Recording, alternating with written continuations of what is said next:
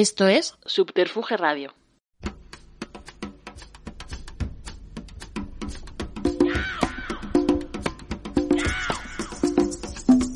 Simpatía por la industria musical con Carlos Galán en Subterfuge Radio.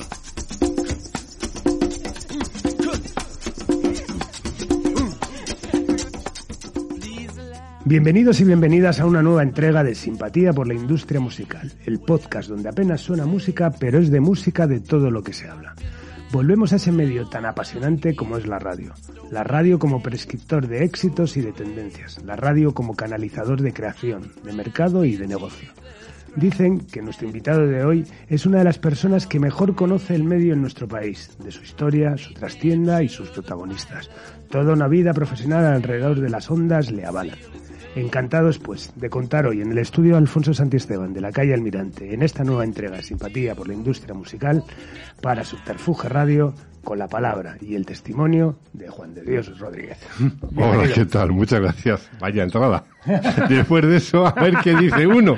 Sí, joder, yo creo, vamos, cuando, cuando, bueno, me compré tu libro, no te conocía, El Testigo de Radio, No. que me encantó, que me encantó, y comentándolo con nuestro común amigo Luis Merino, fue él el que me dijo, Juan de Dios es posiblemente el tipo que más sepa de radio de este país. Hola, venga. eh, No hay nada como tener amigos. Bueno, tanto de radio que, que, bueno, que te defines como radiofonista, que es un término que bueno, que ya había escuchado, pero bueno, que, que como bien dices en tu, en el avío que me mandaste, no es como le gustaba denominar el oficio a, a Mariano de, la banda. Sí, porque además eh, él lo reflejaba muy bien, eh, porque es el trabajo del hombre que se dedica a la radio y es artesano de todos los elementos. Conoce el control, conoce la comunicación, conoce la dicción, conoce la actualidad, sabe transmitirla, sabe cómo comunicarla. Es decir, es un compendio de todo lo que es el trabajo del periodismo, de la radio, de la comunicación en el medio.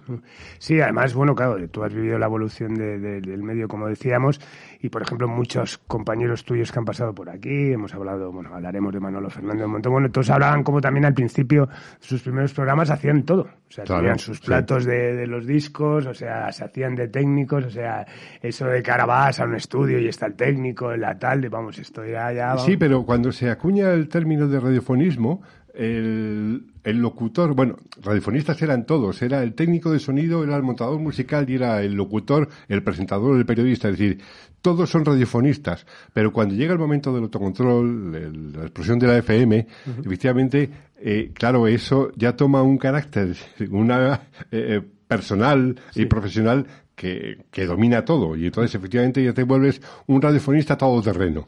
Totalmente. Bueno, naces en Madrid. Háblanos de esos primeros recuerdos musicales. Eh, ¿A dónde te llevan si te pones a recordar? Buah, mira, yo recuerdo eh, el primer momento musical así. eh, yo tuve una, tuve una hermana que tenía 15 meses más que yo, eh, la nena, y ella era una apasionada de la música. Entonces, ella nació en el 48, yo en el 50, entonces en el año 58, 59, yo 8, 9 años, ella 10, 11, eh, empieza a escuchar eh, eh, programas como Discomanía, empieza a escuchar las rumatas, entonces Claro, nuestra proximidad de edad hace que yo la siga, la siga. Luego eso claro, me hace entrar en, en Radio Peninsular, conocer Radio Peninsular, a, a- a los sonidos de Caravana, Ángel Álvarez, eh, la REM, la CAR, la- eh, en fin, todo ese movimiento radiofónico que había entre el 59 y el 61, 62, ¿no? Cuando ella tiene 13, 14 años empieza a ir a los guateques. Entonces, en casa no la dejaban organizar guateques. Iba alguno, yo no podía ir a esos, pero cuando había alguno en casa, aprovechando que papá o mamá se iban, había guateques, bueno, pues yo me metí allí, entonces, a veces ponía discos, ¿sabes? O sea, es cuando me entra Sí, esa neura, ¿no? Sí. O sea, pero le- se puede decir que tu eh, flechazo con la música va paralelo a tu flechazo con la radio, ¿no? Totalmente. Totalmente. eh, asociada. eh, totalmente. Y yo siempre he dicho que lo mío es una pasión para la radio y la música, la música y la radio, o la radio musical. Total.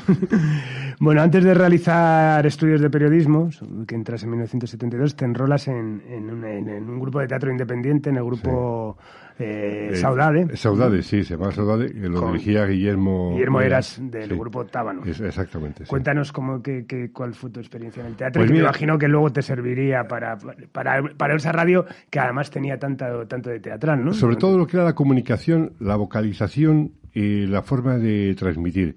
Eh, Guillermo, eh, el director nuestro, que exactamente estaba, formaba parte del equipaje del, del equipo de, de Tábano, era, le preocupaba mucho la dicción, la comunicación, el saber modular con la voz de la interpretación. Eh, entonces, aquello fueron dos años y medio. En lo que yo terminaba el bachillerato hice el PREU, yo soy de la etapa del PREU. Eh, había dos estudiantes, dos compañeros que estaban en el grupo de teatro. Entonces, yo recordaba eh, mis momentos de teatro, eh, representaciones teatrales de colegio de instituto, ¿no?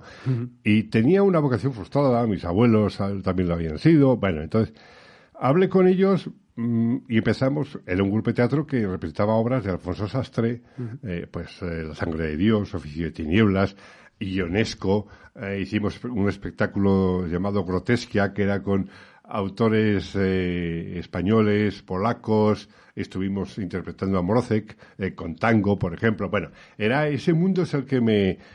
Pero aquello mm, me transmitía, yo vibraba y, además luego tengo una experiencia posterior un- con Lucky un día que fu- fuimos a ver a Paco Valladares por otro motivo y a mí se me había metido tanto el teatro que estaba en...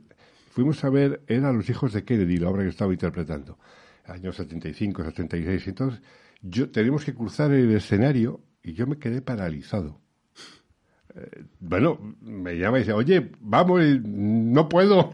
Me tuvo que coger él del escenario y sacarme. Bueno, eso es una anécdota posterior para que veas hasta qué punto me, me importaba el teatro. Pero yo, cuando yo entro, cuando en 1972, en la radio, yo estoy estudiando periodismo, empieza ahora 25. Exacto.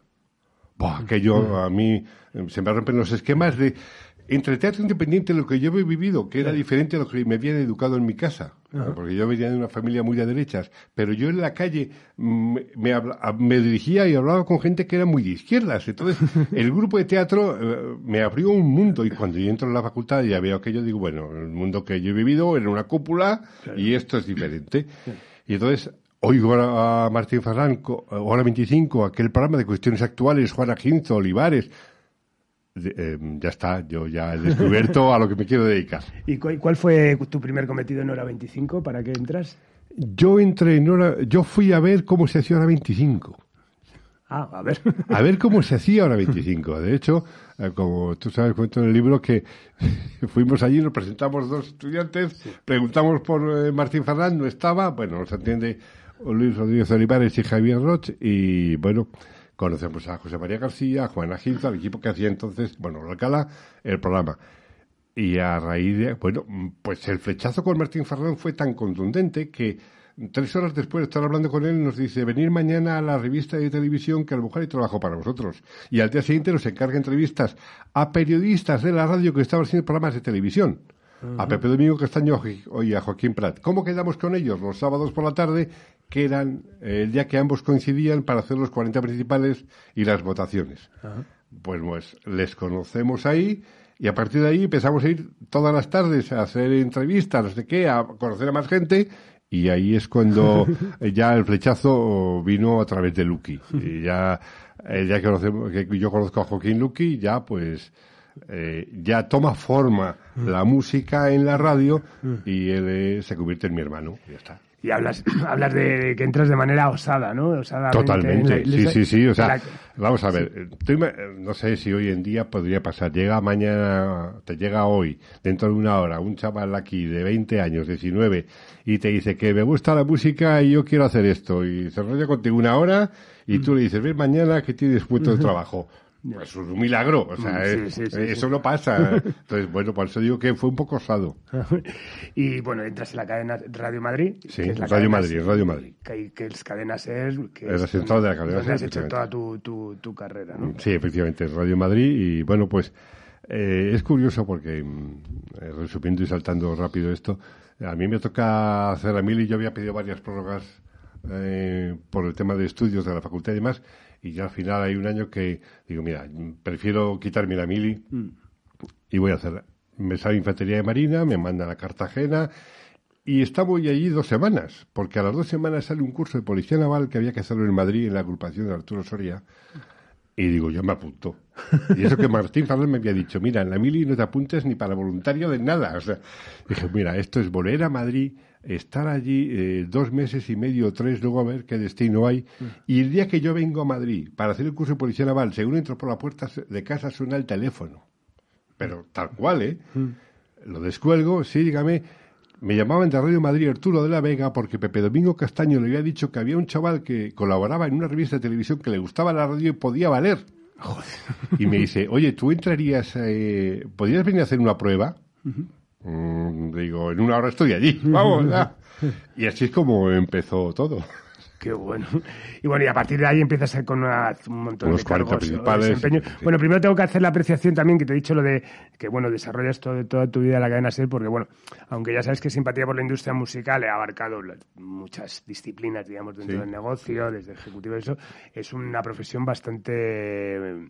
eh, vola- eh, vola- vol- volante, volante, digamos, ¿no? Sí. De que están aquí en una empresa, mañana en otra, tal, por Sí. lo cual tener a alguien que ha estado 50 años toda una carrera en una casa es o que te han tratado muy bien o que realmente te has sentido muy a gusto, ¿no? Eh, digamos que eh, cuando encaja, eh, eso es como un matrimonio que se da bien, ¿no?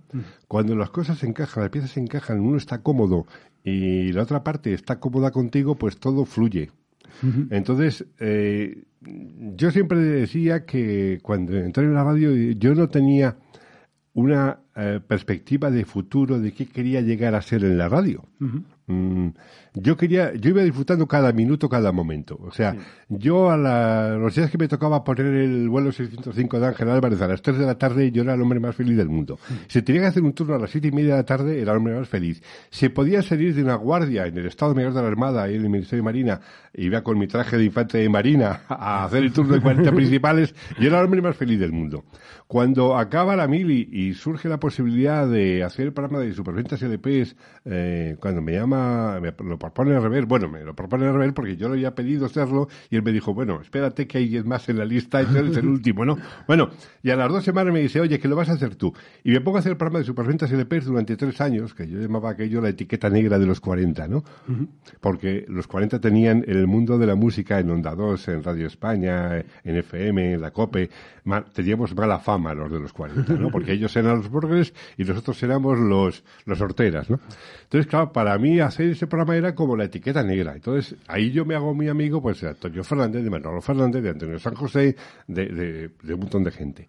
Claro, Joaquín Luqui era también muy amigo de todos ellos. Entonces, cuando hacíamos viajes al extranjero, a ver conciertos, a Barcelona, sé qué, pues había un nexo de unión muy grande entre todos. Entonces, yo no estaba en ese momento pensando, yo quiero ser de mayor, yo quiero hacer esto, a ver qué dura. Hasta que, bueno, pues llega un momento en que un día me coge Tomás Martín Blanco y me dice, mira, chaval, en la radio las estrellas son dos, tres informativos, Pepe Domingo, Joaquín Prat, y aquí pues hay pocos. Y luego hay, está Juan Vive, José Luis Arriaza, eh, fin. Entonces, mm, a raíz de un incidente, de una entrevista polémica con Ramoncín, que desgraciadamente no se pudo recuperar bien, pues me dijeron, mira, yo creo que lo tuyo va a ser la, la, la gestión radiofónica. Bueno, pero eh, la gestión que, que te lleva a- pasando por un montón de cosas. Bueno, de ser de eh. locutor de los 40 principales, redactor en el Gran Musical. Sí, y bueno, y, fueron años tremendos. y presentador y realizador de programas especializados, Sí. ¿no? Como los superventas LP, la, la lista, ¿no? De, de ventas, que, que en una época que era importantísima las listas. Nos hablaba el otro día, pues yo creo que fue donde estuvo Ramón Crespo, que vino acompañado de Nieves García, que es una especie de madrina de, de este Total, programa, sí. y hablaba de la importancia de, la- de esas listas, por ejemplo, la de los era la de lecturas y la de los 40. Entonces, Sí. si conseguías tener dos discos en los un disco en el número uno de las dos listas, te daban hasta un incentivo a las compañías, ¿no? Eran importantísimas. Era ¿no? importantísimo. Mira, el número uno de los 40 principales, dentro de las diferentes épocas que tuvo, eh, primero la votación popular, la votación popular se contaminó eh, porque las casas de discos se dieron cuenta de la importancia, entonces los clubes de fans se movilizaban para, claro, eh, los clubes de fans de Pecos y los de Camilo VI eran luchas encarnizadas. Entonces, el hueco que podía quedar, pues a veces se filtraba un Juan Pardo, otras se filtraba alguien, mm. eh, eh, conseguía colocar un disco, era, era, aquello era muy conflictivo. Las tardes de los sábados en Gran Vía, bueno, en Gran Vía, en Madrid, pero es que en todas las emisoras eh, pasaba exactamente igual. Es decir, todas las emisoras tenían que hacer su, a nivel regional, a nivel local su votación, a nivel regional, y luego a nivel de cadena, por la noche a las nueve se daba el resultado, el tipo de Eurovisión, ¿no?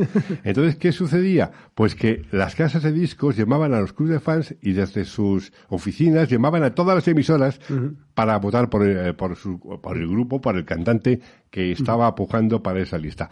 Pero es que además venían a votar eh, a cada una de las emisoras, se organizaban unas filas unas filas, el día que, por ejemplo, coincidía un Camilo VI con Pecos, por ejemplo, aquello era tremendo, pero Camilo VI podía coincidir con Pecos o podía coincidir con cualquier otro artista que en ese momento, un Julio Iglesias, o sea, era, era realmente maravilloso vivirlo, pero claro, a nivel de gestión radiofónica, a los jefes, aquello les llevaba para calle de la amargura, porque había, claro, había ciertos intereses, es decir, claro. no era lo mismo tener de número uno a Julio Iglesias que a Juan Pardo, o tener a Camilo Sexto o a Pecos. claro, porque la repercusión, la notoriedad era diferente. Claro, o Cecilia o Maritrini, mm. tenerla a esos, o mocedades. Mm ten en cuenta que el número uno normalmente luego iba al gran musical a dar un concierto en directo que se emitía en antena mm, por líneas microfónicas malas de 25 o 30 minutos, pero el artista se quedaba en la sala cassette en Hilario Eslava, que había sido el lugar donde al, comienzo de los años 60 Ángel Álvarez se reunía con sus chicos. Bueno, pues en aquel, eh, en aquel ya discoteca se, se producía un concierto a lo mejor de una hora, ¿no? Hora y cuarto. Entonces, claro, mm, eso era muy importante para los fans, para las casas de discos, y si coincidir efectivamente el número uno de 40 con el número uno de lecturas era el recopón. Mm. Luego el programa de LPs que decías en la lista, en la lista poníamos, y lógicamente, los 30 discos que había en Superventas LPs, ¿no? Pero también poníamos los que llevaban los candidatos, y eran 60 LPs más, que eran, según salía, claro, era eh, no cualquier LP, sino salía el Moonflower de Santana, o salía algo de estilidad o salía cualquiera de estos grupos, eh, eh, pues lógicamente eh, a lo mejor no llegaban a ser número uno en España, pero sí llegaba a ser Steve Wonder, por ejemplo. Mm. Entonces, había una importancia muy era muy importante aquello.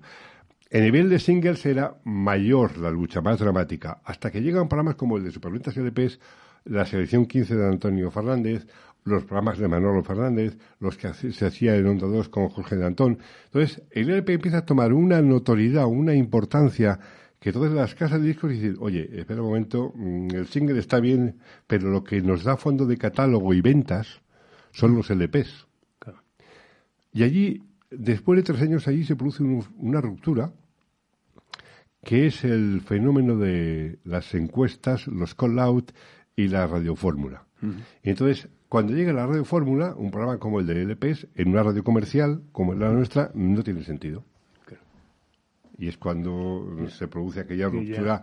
Eh, para mí, es cuando yo digo, que se acaba la etiqueta negra, las FM siguieron de toda España haciendo esa programación.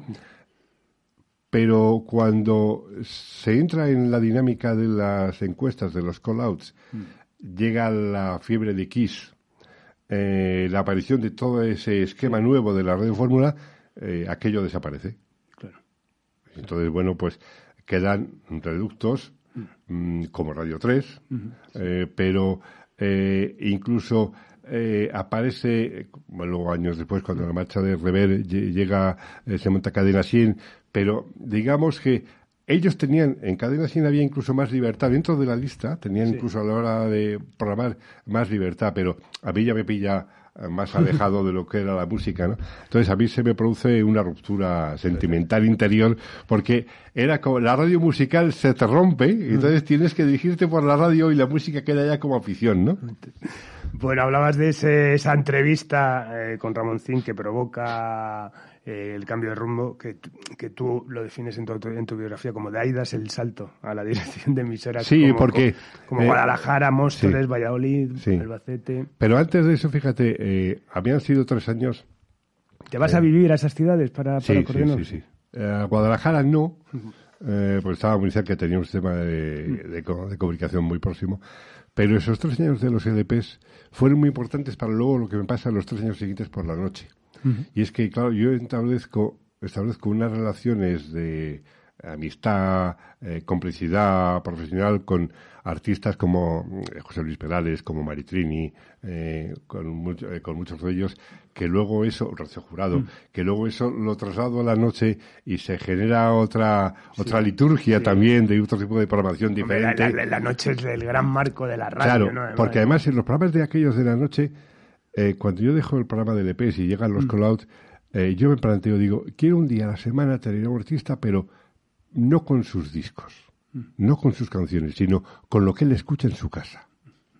Y entonces, la mayor sorpresa, la mayor revolución que se produjo allí, bueno, vino Carlos Cano, vino Aute, vino mucha gente, pero la mayor revolución de aquello fue la primera noche que vino Rocío Jurado, que se pasó, de, entonces hacía el programa de 2 a 7, y hasta las cuatro y media, hasta las cinco era seguido, y entraba ahí la programación de García. Aquellas tres horas, la música que sonó con Rocío Jurado, era Barbara Streisand, bueno. era James Taylor, era lo que a ella le gustaba. Sí, sí. Decía, eh, y además ella me dio una, una, una lección, digamos, de, de, de fonética, o, no sé cómo lo llamaría. Decía, eh, decía, una de las claves de, decía, de, de Barbara Streisand, ¿sabes dónde está, dónde reside? Dice, en cómo tiene la el cráneo, el, el cómo, el, la, la, cámara de resonancia que se le produce en el cráneo a ella a la hora de cantar. Bueno, me dio una explicación. A mí eso me, me estaba...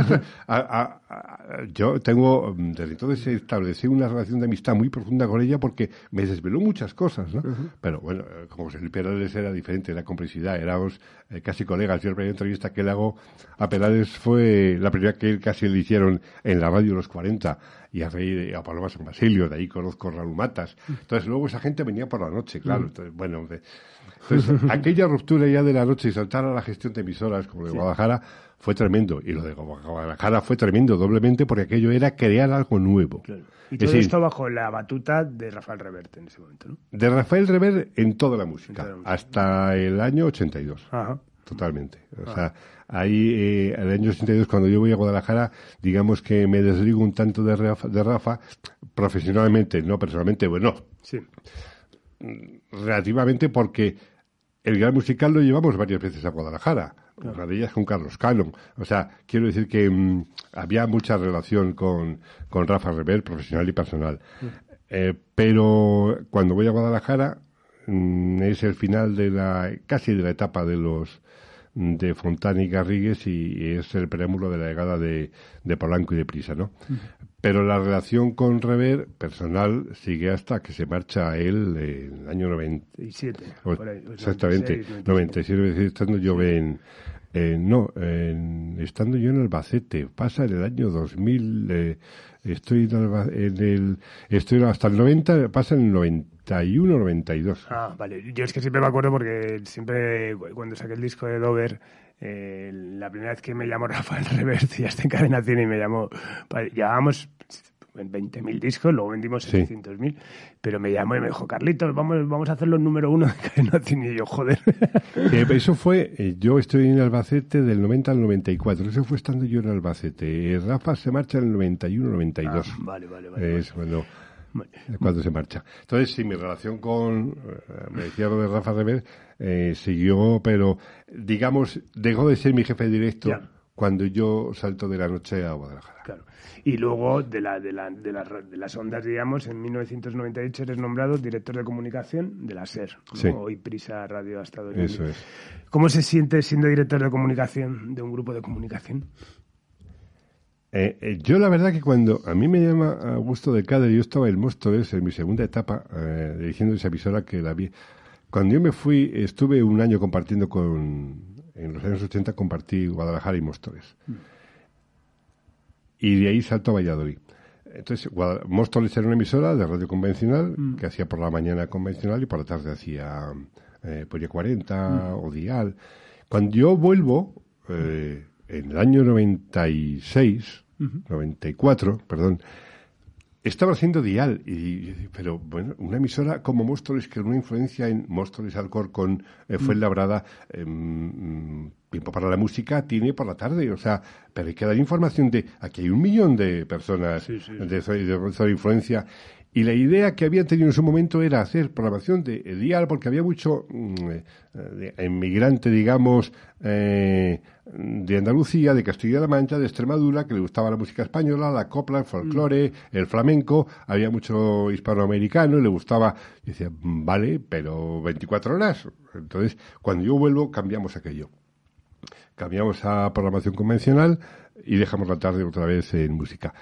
Pero ya eso no termina de cuajar muy bien comercialmente hablando hasta el último año que ya pega el empujón. Y a raíz de aquellos cuando me llama del CADER y me dice, oye, que se produce, quiero que vengas a Madrid como director de comunicación, jefe de prensa de la serie. Y yo pensaba, vamos a ver.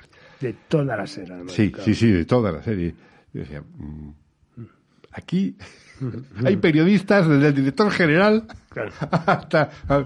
Mm, bueno, vamos a ver, ¿cómo, cómo encajamos eso? Porque eh, quien había estado anterior, eh, anteriormente a mí era Teresa Alfajeme. Teresa Alfajeme se marcha con López Zamora a Televisión Española eh, hacer la misma función de director de comunicación del ente, ¿no? De radio televisión.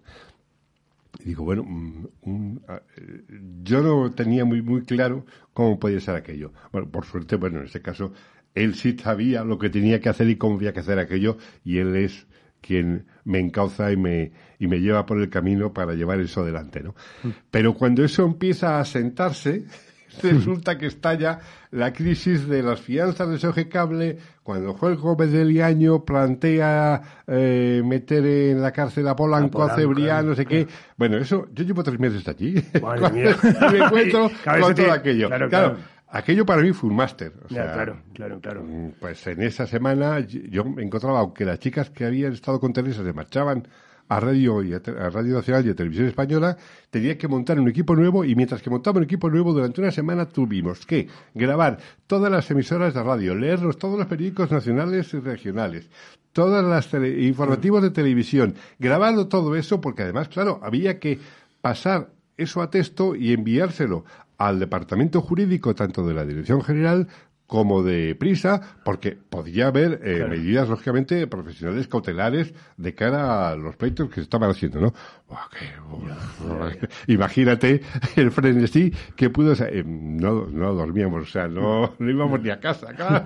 no, claro, más claro, el, poder de la SER en ese momento, además, también, claro, me imagino. Era, eh, más que, mira, desde dentro no, no sientes ese, ese poder, sientes la presión de la necesidad de, atender a, tu casa en lo que necesita. Y darle a tu casa, eh, porque tú no estás planteando ahí, eh, tú eres un polanquista, tú eres, no, no, tú, eres un hombre de la SER que está luchando por trasladar, por llevar todo eso adelante, ¿no? Ten cuenta, claro, que, mm, pues, eh, entonces yo llevaba veintitantos años, casi treinta en la radio, entonces aquello era como un ataque a tu propia identidad, ¿no? Entonces tenías que luchar porque se había producido algo muy bueno. Cuando llega eh, la gente de Prisa, cuando llega Polanco y llegan sus, equipos, mm, se produce entre eso y la posterior entrada de Antena 3 una simbiosis de gente entre la gente que venía, que había estado en el país, que había estado en Antena 3, algunos habían trabajado en la radio, en la SER. Volvemos a coincidir y, la interrelación se hace muy fácil, muy cómoda, hasta tal punto, bueno, fíjate, eh, Carlos Llamas, por ejemplo, empieza de becario en la SER, eh, luego se va a Radio El País y al final eh, pues, eh, entra en la serie. Quiero decir que había una interrelación muy, grande, ¿no? Mm. Eh, un conocimiento muy próximo y mucha empatía entre toda la gente, ¿no? Entonces, aquello era bueno, mm, nos estaban, nos estaban agrediendo. No, era un tema contra Polanco, ¿no?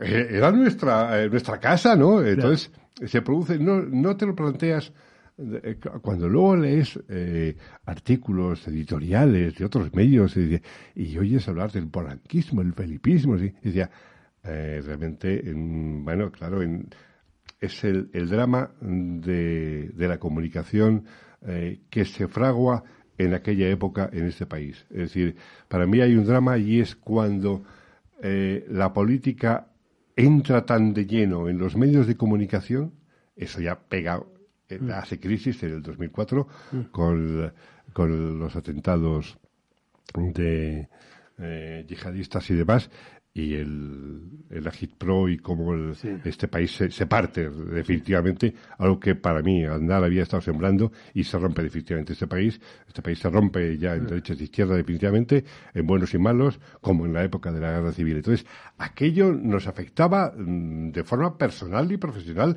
no nos afectaba políticamente. Claro. A los que estábamos trabajando aquello. Claro, como director de comunicación de la radio en este país a ese nivel, claro, tú estás tan en el frenesí que cuando lees ciertas cosas dices, mm, no sé, pues estará pasando en algún otro lugar algo que yo me he perdido, pero en el día a día que estoy viviendo no pasa lo que están contando que pasa.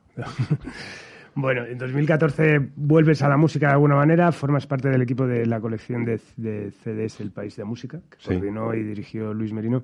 Bueno, encargándote, entre otras cosas, de escribir el, el- el ejemplar El Imperio del Pop Naciente, referido a los Sí. 60, prologado nada más y nada menos por Iñaki Gabilondo y con epílogo de Benjamín Prado. Sí, sí. Fue, un- vamos, yo creo que ha sido de las mejores colecciones que se han hecho. Aquello, aquello fue tremendo porque, mira, eh, había, eh, es una historia, eh, creo que tenemos tiempo. Hay una historia curiosa y es que eh, aparece un manuscrito de Joaquín Luqui eh, que le, a- el- se, se lo llevan a Luis Merino a, a la empresa que tenía, a- tenía el despacho entonces en Gran Vía. Él ve aquello y entonces entre parte del equipo, Alberto Vila, María José Casado, yo mismo nos llama para que supervisemos aquel manuscrito para darle forma de libro. Ese libro se- lo presenta eh, Luis con Iñaki Gabilondo en la Sociedad de Autores en marzo del 2014. Y nos cuenta que está preparando una colección y que hay un, una entrega que se llamará El Imperio del Pop Naciente y que quiere que la escriba yo. Y a Iñaki le dice, y el prólogo podría ser tuyo. Vale, pues ya nos digas. Esto es el mes de marzo. Yo en el mes de junio eh, he venido a mi casa, me marcho a Alicante a vivir, no sé qué.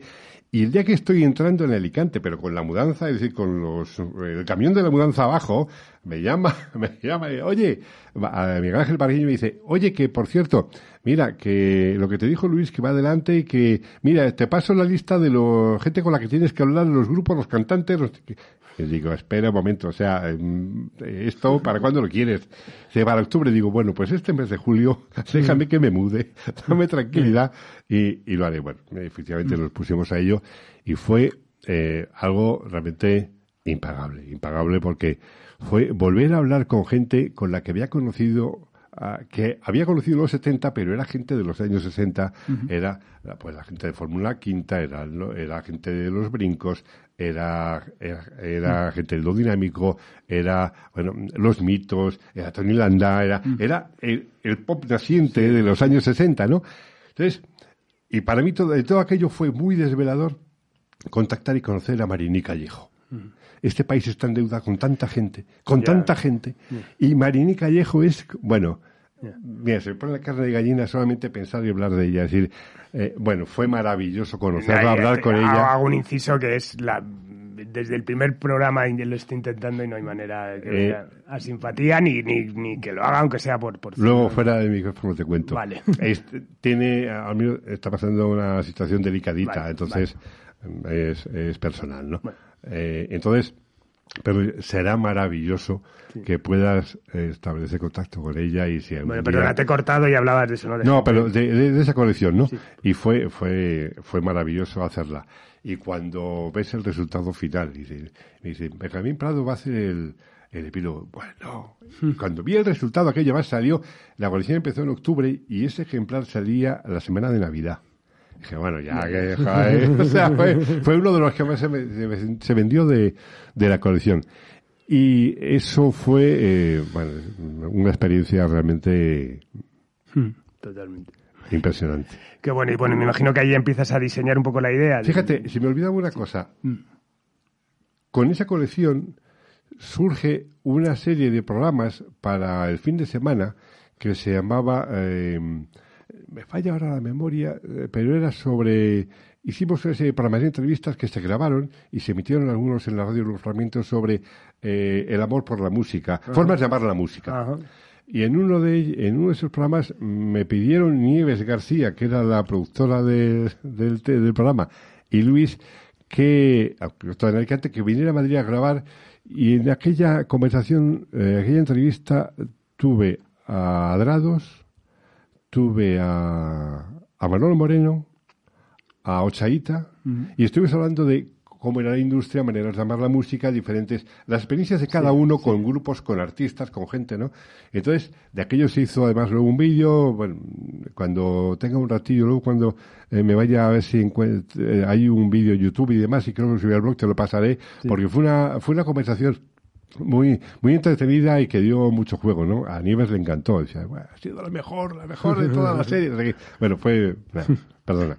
Nada, nada, por favor. No, estaba hablando de ese libro fantástico que editas en el 2021, eh, que es Testigo de Radio. Testigo de Radio. Que, bueno, me gusta mucho la descripción que se hace, no sé dónde lo he leído, si es del libro de eso, de su pasión por comunicar y de conocer lo experimentado y conocido al tiempo que su enorme amor por la radio le han llevado a dar testimonio de la increíble evolución del medio en una época trascendental de la que ha sido testigo, ¿no? Desde los primeros 70 hasta el presente, desde las cintas magnetofónicas hasta la radio actual, ¿no? Sí, yo creo que son los años... Eso, eh, mira, y además, eh, hay, claro, uno como ha, contado siempre con, con grandes amigos, ¿no? Entonces, cuando eh, yo me planteo, porque yo tenía la cosa de decir, yo tengo que mm, devolverle al medio, a la radio y a la música, sobre todo a la radio, lo que me ha dado, ¿no? O sea, eh, ¿y cómo lo puedo hacer? Entonces, estando en Alicante, en esos seis años que estuve viendo allí, dije, y a raíz de la experiencia de lo del imperio del pop naciente,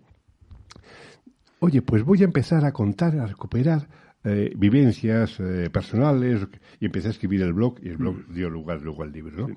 Y entonces, pues en la gente que uno ha conocido, pues conté con que Luis Merino eh, fuera prologuista, Antonio San José, que es un poco menos que eso, hermano en radio, como Manolo Fernández o Félix Madero, y Daniel Gabela, que durante varios años fue mi director general. Yo además le debo a Daniel Gabela el hecho de haber escrito el libro. Yo porque cuando yo llego al departamento de comunicación de la SER, mm, a mí no me gusta escribir, porque de hecho me sigue sin gustar, porque creo que no lo hago bien, lo hago bastante mal. Pero claro, a mí hace tiempo una profesora de inglés me dijo, mira, eh, con que coloques en orden sujeto, verbo y predicado, ya el vocabulario viene a continuación. que, la gente te entienda. Entonces es algo que, volviendo un poco al principio de lo que hablamos de la comunicación, del teatro y de la vocalización, una cosa que echas mucho en falta es si tú estás en un medio es para que la gente te entienda. Claro. Luego tendrás que saber expresarte, sabrás, tendrás que saber hablar y si escribes tendrás que saber escribir. Mm. Cuando tú crees que no escribes bien, pues eres reacio a hacerlo. Bueno, me puse a practicar, a probar, no sé qué, y oye, pues mm, según iba escribiendo dije, pues mm, iba poniendo las cosas en orden, sujeto predicado, y entonces aquello, aquello fue tomando forma y, eh, y eso cuando llego a comunicación y tengo de director de, de general de la SER, primero director de la SER mm. y luego director general a Daniel Gabela y de jefe de informativo estaba Antonio García Ferreras, eh, a que yo había tenido de becario en Valladolid, pues yo con ellos, bueno, no es que aprendí, es que para mí fue un regalo estar con ellos. Y de Gabela aprendí el amor por la escritura. Y entonces, gracias a él, y le, llamé y él pues dijo, pues yo también te escribo un prólogo, él y Pepe Domingo. Y Pepe Domingo Castaño porque es mi padrino. O sea, ah. él había sido quien había, le había dicho al jefe de misiones de Rafa Rever que había un chaval que en una revista de televisión que le, le veía todos los sábados y que podía valer. Entonces le dije Pepe, Pepe, escriben y entonces ellos son los cuatro prologuistas del libro. Sí, no, un libro fantástico y que, bueno, que, que eh, eh, trufa más esa carrera multidisciplinar que defines además como que has realizado lo que se le pide a un periodista, un poco de todo para no ser experto en nada, ¿no? Eh, sí, claro, porque claro, es una cosa que a mí me llama mucho la atención. los, los los popes, ¿no? Los que saben de todo, los que entienden de todo, los que te cuentan de todo y lo, y lo tienen todo clarísimo. A mí me llamó mucho la atención en cierta ocasión una tertulia en la época que Iñaki Gabilondo dirigía Hoy por Hoy, no me acuerdo con qué colaborador fue, que le preguntó que cuál era su opinión sobre un tema y dijo, pues no lo sé. Iñaki dijo, señores, toquen campanas. Hay un experto que dice que no, no tiene respuesta para eso. Hay cosas. Entonces, a mí mm, me parece bastante osado el tener respuesta para todo. Por eso yo intento hablar de lo que conozco, de lo que estoy, de lo que he vivido, mm, o de lo que me he documentado. Pero yo no tengo respuestas para todo, entonces me parece muy osado el, el, hablar de cualquier cosa, ¿no? Entonces, eh, ante eso siempre soy muy tímido, muy prudente y, y me ato mucho los machos. Muy bien. Bueno, ahora te voy a dar unos nombres, ¿no? De, gente, sobre todo del mundo de la radio musical. Algunos hemos tenido la, suerte de que han estado aquí visitándonos, otros, por desgracia, ya no están con nosotros, pero está el recuerdo y, bueno, pues seguro que tu testimonio todavía les hace, nos sirve para reivindicarle más, ¿no? Empezamos por el, quizás el que ha sido más grande de la radio musical, Ángel Álvarez, ¿no? Bueno, Ángel Álvarez es que Ángel Álvarez era tan grande, tan grande, tan grande, que era extremadamente sencillo. O sea, era, mm, mira, pues tú sabes que efectivamente en Evox eh, subo una experiencia a la que estoy hablando actualmente. Que, Ahora hablaremos de FEA porque es absolutamente recomendable. Pues eh, Ángel Álvarez, eh, yo le sigo, como te contaba al principio, desde que tenía 10 años. ¿no? Cuando yo le conozco a raíz de que viene Joan Baez a España, al programa de Íñigo en televisión española. Y entonces, en aquella ocasión, ella estaba, grababa, lo publicaba en AIM y lo publicaba en España Epic, y el equipo de, Ramón Crespo, Nieves eh, García, Manuel Moreno, nos invitan a la, al programa de Íñigo. ¿no? Y me dice Nieves, en aquella mesa está Ángel Álvarez, digo, velo, por favor, preséntamelo, porque personalmente no nos conocíamos. Bueno, me acerco, me lo presenta y me dice, tú eres Juan de Dios. Yo sí, no sabes cómo me gusta, cómo te admiro. Digo, pero un momento, un momento, un momento, vamos a ver aquí, eh, eh, hay un cruce de cables ahora mismo. No, no, que soy yo, yo soy, tú eres mi ídolo. O sea, por favor, que yo, no, no, o sea, era, eh, fue, fue, o sea, era tan sencillo, era, una persona que dominó tanto, que conoció tanto, que mm. desarrolló tanto culturalmente, musicalmente hablando, que como en alguna ocasión dijo, a mí no me hacía falta dejar Iberia y meterme en esto de la música, le envenenó tanto la música, en eso mm. eh, somos como eh, un alumno y su mm. profesor, ¿no? Eh, pues me siento un poco en deuda, yo estoy en deuda con mucha gente. Con Ángel Álvarez estoy en deuda enormemente y yo sé que el día que me vaya de este mundo una de las primeras personas a las que iré a ver dónde esté será él. Rafael Revert. Bueno, Rafael Revert es como yo el otro día le felicitaba, deseándole el cumpleaños, decía, felicidades vos. Y él me contestó, gracias hermano. o sea, que, ha sido tu jefe durante eh, una década, eh, al cabo de los años, bueno, siempre, a mí, eh, Rafael es un tipo muy especial, porque en aquella época no te demostraba el cariño, pero sí eh, te, te, guiaba, te guiaba y tú eh, percibías que aquello iba por buen sentido, ¿no? Entonces, cuando dejamos de trabajar juntos es cuando él volcó toda, eh, todo ese cariño y toda esa amistad que durante, como era siendo jefe, tenía que, que contener, que mantener, ¿no? Entonces, para mí Rafa Rivera ha sido una luz profesional en el negocio de la industria dentro de los claroscuros que pueda haber y que la gente pueda comentar y decir, yo hace tiempo me preguntaban sobre si algún día se sabrá por qué Rafa Rever dejó la SER, se fue a, eh, montó cadena y dije, pues mira, eh, que lo contará él, porque sé que él está recopilando cosas y quizá algún día lo diga, pero nadie tiene todos los datos de por qué pasan las cosas. Puede haber leyendas negras, leyendas blancas, pero yo de Rafa Rever lo que puedo decir es que fue un maestro, fue una guía, eh, me ayudó muchísimo mm, y me hizo disfrutar de 10 de los mejores años de mi vida bueno, Joaquín, Joaquín Luqui. Es mi hermano. Es mi hermano, o sea, Joaquín Luqui es mi hermano, o sea. Mm, eh, eh, Joaquín Luqui fue eh, mi maestro, mi hermano, bueno, éramos cómplices, fuimos colegas, vivimos muchas cosas juntos, muchos viajes juntos, mm, muchas entrevistas juntos, Rod Stewart eh, a ver si me, mm, Justin Hayward, mm. eh, o, sea, eh, o sea, es que es, eh, no sé, eh, es, es, es en fin, no tengo palabras yo para describir a Joaquín Luqui. Joaquín Luqui era, era, era el amor total y absoluto por la música. Es decir, lo que él sentía por los Beatles, eh, si tú le encajabas, te lo manifestaba. O sea, eso de que te cogía y te decía la señal de la cruz en el pecho, que no sé qué. Bueno, yo, pues eso, si hablamos luego de ello, ya te contaré. El primer podcast que tenía que hacer era por Joaquín. Eh, Joaquín fue eh, la luz y la guía que me llevó, estando en la radio, estando en la música. Pero es que cuando dejamos la música, él me paraba por un pasillo bueno, yo cuando vuelvo a Madrid, cuando me llama Augusto del Cadre para hacerme normalmente de Historia y Comunicación, eh, antes de eso coincidimos en un pasillo, me para y dice, oye, por cierto, llevamos 10 años sin lograr y no me has contado nada de lo del Madrid. Explícame qué está pasando en el Madrid, porque él, eh, eh, para él yo era como la reflexión de lo que pasaba en el mundo del Madrid. Ya sé que tú eres muy atlético, pero yo, yo era el que le daba la explicación. Decía, es que hace 10 años, digo, pues a él me llamaba y dice, bueno, pues ahora si vas a venir, que yo me vuelvo algo, ya no veremos. Y efectivamente, eh, y así fue, ¿no? Te paraba en el pasillo y te preguntaba, oye, ¿has visto la última película de Sidney Pollack? ¿Has visto la de no sé qué? Eh, oye, que van a reponer esa historia, esta vez vamos juntos otra vez, ¿eh? eh o sea, y entonces te paraba y decía, ¿te conté lo de Monticliffe y Elizabeth Taylor? Sí, Joaquín, joder. Manolo Fernández. Mira, él es hermano en radio. Mm. O sea, eh, yo tengo hermanos personales y los profesionales. Manolo Fernández, vamos a ver.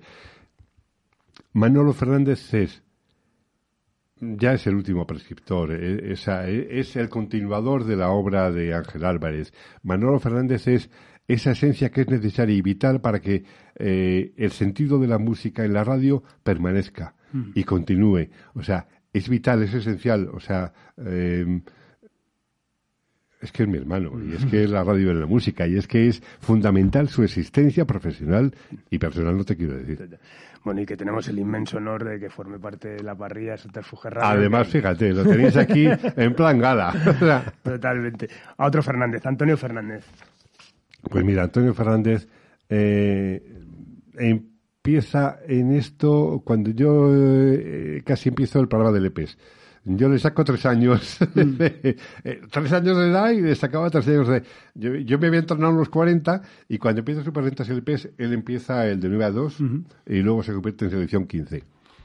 Y Juan Miguel Ramírez de Cartagena, un, un histórico de, de, la promoción, de la industria, eh, un día me dice lo que a él le pasó con Antonio Fernández. Dice, hay un tipo en Radio Juventud que tienes que conocer porque te va a encantar la música que pone y os vais a seguir mutuamente. Oye, mm, yo llevaba, no sé, dos meses haciendo el mm. programa de LPs.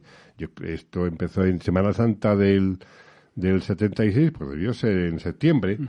Entonces nos conocimos y fue un flechazo, efectivamente. O sea, eh, Antonio Fernández y yo, pues, eh, establecimos una conexión. Bueno, íbamos a viajes juntos, eh, eh, con las discográficas, a ver conciertos y demás. Bueno, yo cuento eh, una historia de que a raíz de una campaña de Ángel Álvarez, del genuino sabor americano, que saca RCA, eh, donde estaba Juan Miguel, hacen un crucero de Barcelona a Mallorca una noche. En ese crucero los protagonistas van a ser José Luis Uribarri y Luis del Olmo, que eran los que presentaban el acto y demás. Ángel Álvarez no fue en ese, en ese en esa, en esa ocasión, en esa presentación. Bueno, pues Antonio y yo nos pasamos la noche viendo el espectáculo, viendo el show y en, la, cubierta del barco hablando y haciendo proyectos, pensando en ideas, en cosas, en qué hacer en un futuro. Y la cosa quedó mm, parada. Mm. Cuando a él le atropella el ERE y yo vuelvo a Madrid, pues volvemos a pensar si hacer algo juntos alguna vez. Mm. Eh, bueno, no lo pudimos hacer porque él nos dejó, pero de alguna manera yo sigo, me mm. gusta pensar que sigo la trayectoria de él, la de Ángel Álvarez, de, la de Raúl Matas, la de mm. Manuel Fernández, en eso estamos, aunque uno más modesto. Pepe Domingo Castaño.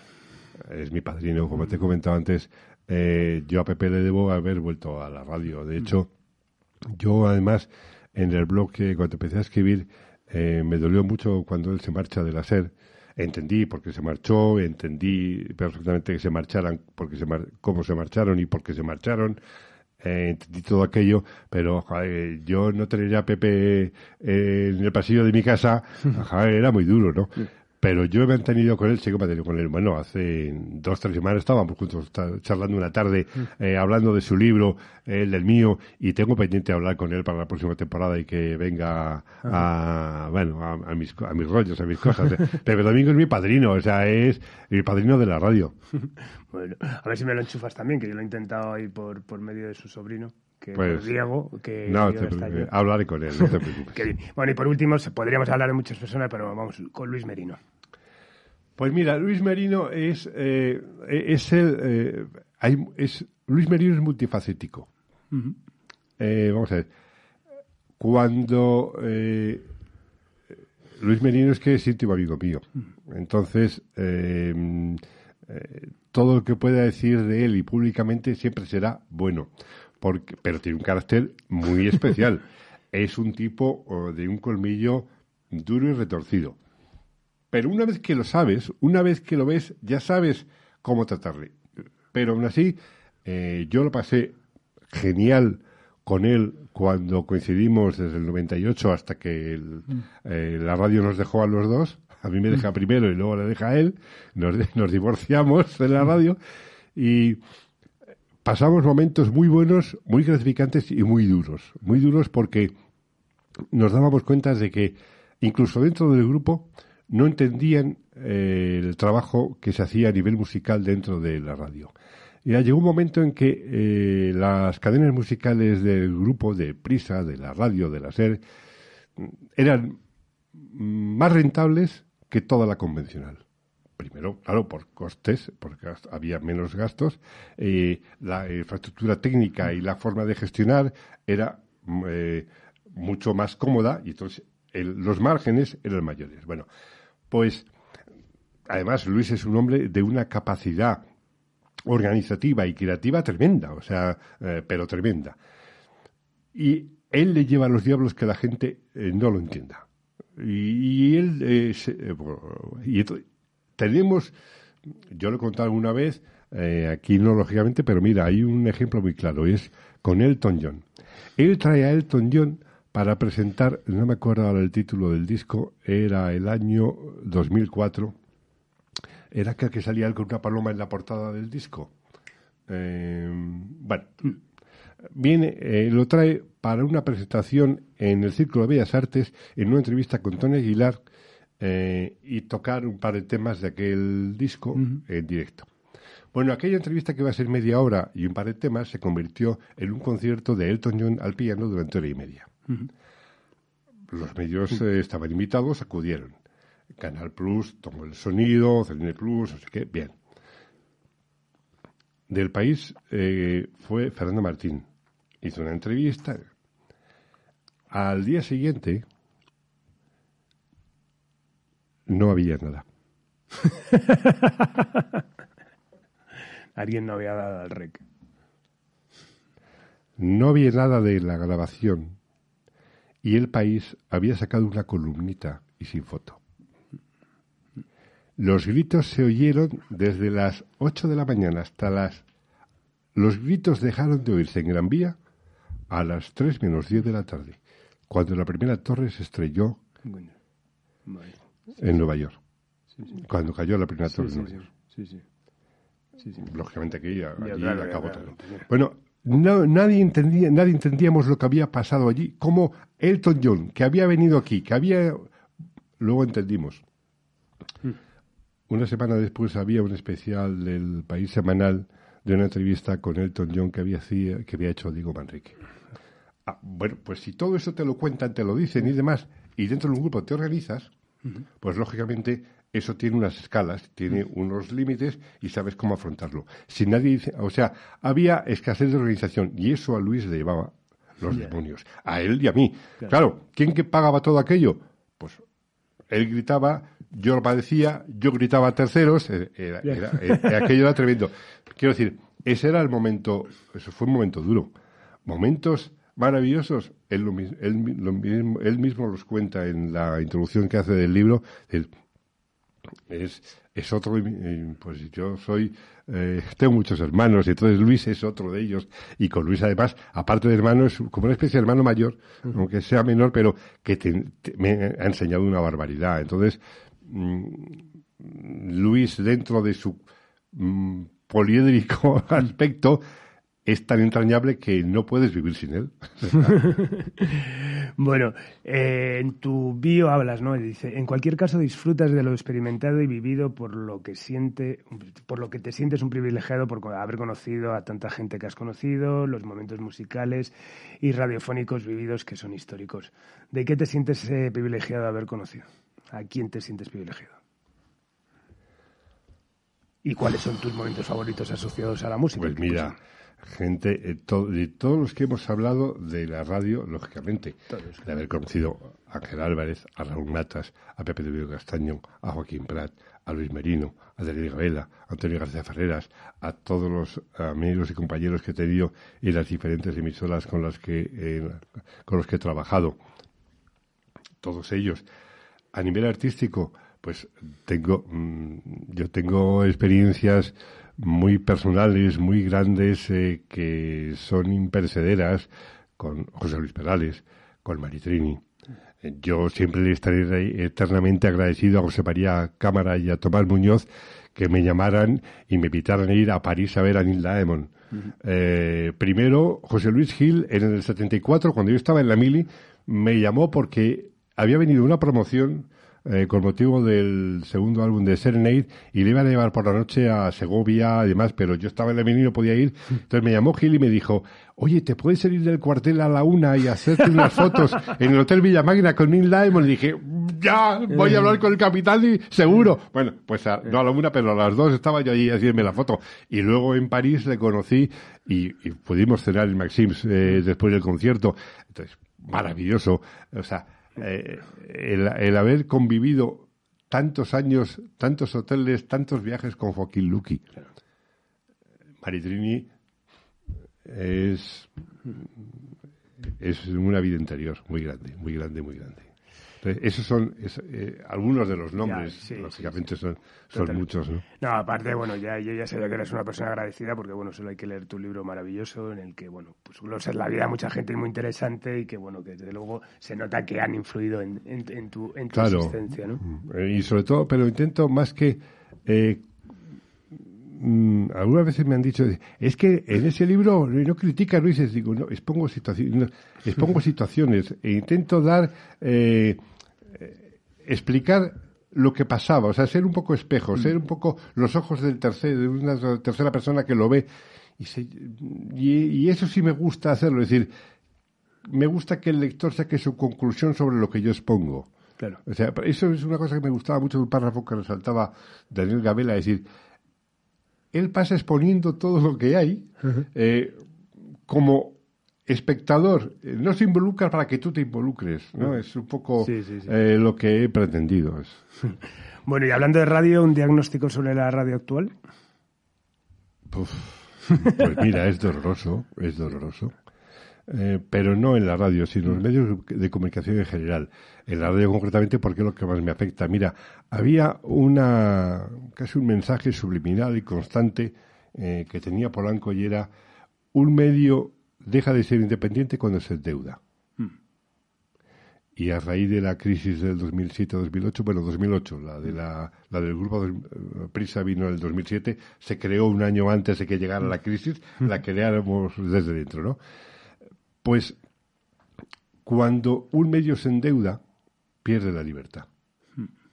La libertad, o sea, la independencia puede ser de derechas o puede ser de izquierdas, pero pierdes la libertad. Y cuando pierdes la libertad, ya no eres un medio de comunicación, eres un medio utilizable. Entonces, mm, ¿qué sucede? Pues que mm, aquello que se creó con el enfrentamiento desde el 2004-2000 hasta hoy ha ido aumentando y creciéndose. hoy en día los medios, mira, ayer se estaban publicando datos de cómo ha bajado la fiabilidad de los medios y demás. La radio sigue siendo el medio más fiable, pero ha perdido la mitad. La radio no crece de audiencia, aunque se diversifica mucho a través ahora de diferentes canales, el audio, el podcast y demás. Bueno, pero resulta que la radio convencional, sea en FM, sea en convencional, sea en música, está establecida en alrededor de 20, 22 millones de oyentes. La población sigue en 48 millones. Mm. O sea, llevamos más de 20 años que la población de radio no crece. No crece. Entonces, ¿quién tiene la solución? Yo no la tengo, no la conozco. Pero a mí me llama mucho la atención que desde el año 85 se está haciendo el mismo esquema de programación en la radio mm. convencional. Lo mismo. Luis de los Movimientos Sistema, lo continuó Iñaki, y hoy en día, pues Carlos Herrera, Ángel Barceló, todo el mundo hace lo mismo por la mañana. Por la tarde, en su momento, eh, Sardá creó lo de la ventana, eh, y bueno, pues todo el mundo hace 3, 4 horas de bloque de la tarde, y luego, pues, hora 25.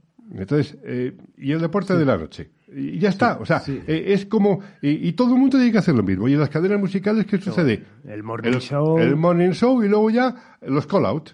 Y las fórmulas de, mm, perdona, pues entonces, hasta, hasta que se estrelle finalmente.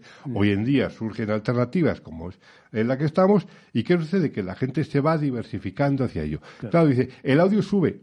Sí, el audio sube, la radio baja. Ese es el drama. Entonces, por otro lado, soy de los que piensan que la radio tiene una mala salud de hierro. Me gusta.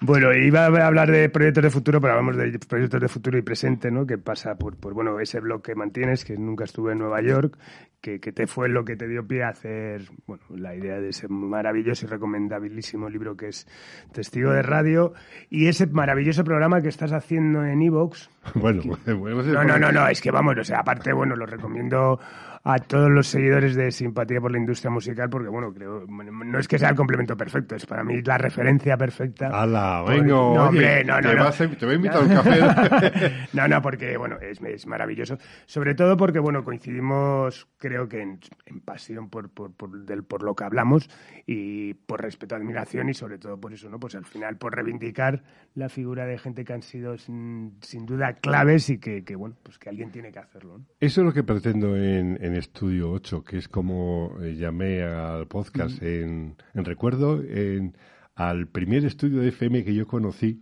que era eh, se llamaba así, era Estudio 8 de Radio Madrid, era donde hacíamos el programa de, de los 40 principales eh, primeros y demás, con Rafa Rever, con Lucky, con Pepe Fernández. Entonces, recordando aquello, con Juan Navarro, con Anabel Padilla, bueno, recordando aquello, pues oye, no sabía cómo llamarle. Estudio, ah, Estudio 8. Entonces, es un homenaje a toda la gente del pasado, presente, mm. pues he hecho 12 episodios. Mira, el lunes subo uno que lo terminaba de editar ayer. Mm. Ese, me, ha tocado mucho la fibra, va sobre Cecilia. Y son eh, recuperar nombres y voces y personas de la radio, de la música de este país eh, que han que han aportado, que han enseñado, que han abierto caminos y, pero eh, pretendo que sea con su voz, con lo que ellos expresaban, con lo que ellos sentían, la forma en que ellos eh, tenían de manifestarse y cómo sentían la sociedad, la música, la cultura, los medios, y hay cantantes y hay profesionales del medio, pues acercarte a cómo era Raúl Matas, cómo fue el inicio de la industria musical, de las FMs musicales en este país, cómo fue la carrera de, Ángel Álvarez, cómo, bueno, eso me parece esencial que la gente lo conozca. Eh, luego le podrá gustar o no, pero lo que está pasando hoy en día, incluso esa diversidad que hay mm. hoy en día del audio, se produce también un poco de esa manera, por aquella gente, por todo, por todo ese tipo de personajes que, bueno, y los que todavía podemos tener un poquito de voz, algo ya algo cambiada, algo cascada, pero que podemos seguir contándolo, no creo que sean, no pretendo que sean las batallitas del abuelo, sino decir, mira, yo he vivido aquello, hemos sido unos afortunados. Vamos a ver. Parto del inciso de que hemos sido afortunados, los que nacimos en los años 50 hemos sido afortunados de vivir una revolución cultural y musical en los años 50, 60, 70, 80, que y además haber sido protagonistas en muchos casos, haber conocido a esa gente, haber hablado con ellos. O sea, tú imagínate lo que podías sentir si pudieras haber tenido una conversación, una entrevista con Mozart o con Beethoven. O sea, pues Claro, no había medios que, que, pudieran explicar aquello. Ellos se relacionaban con quién, con las cúpulas, con las grandes cortes, con los grandes señores, los reyes. Eh, nosotros somos eh, los que, la gente de la calle, la que nos hemos relacionado con esos juglares del rock, del pop, del folk, del country, del blues, del jazz. Somos los que nos hemos relacionado con ellos y hemos sido el cauce para que ellos transmitan eh, su arte. Entonces, eso es impagable. Entonces, somos unos inmensamente agradecidos, somos, vamos, orgullosos del tiempo que hemos vivido. Totalmente. Pues nada, nada más. La verdad es que bueno, me quedaría horas escuchándote porque sé que tienes muchísimo que contar, pero bueno, ha sido un auténtico placer tenerte aquí, de verdad. Bueno, pues ya sabes, en Estudio 8 y yo a ti ya sabes que te sigo en Simpatía por la Industria Musical. Muchísimas gracias. Pues nada, despedimos esta nueva entrega de Simpatía por la Industria Musical, emitiendo desde el estudio de Alfonso Santisteban de la calle Almirante en Subterfuge Radio con Laura Rodríguez a los mandos técnicos y nos vamos con un clásico que me ha alumbrado mientras preparaba esta, esta entrevista. Nos vamos con el Top of the Tops de los recillos. Adiós. Has escuchado Simpatía por la Industria Musical, un podcast producido por Subterfuge Radio.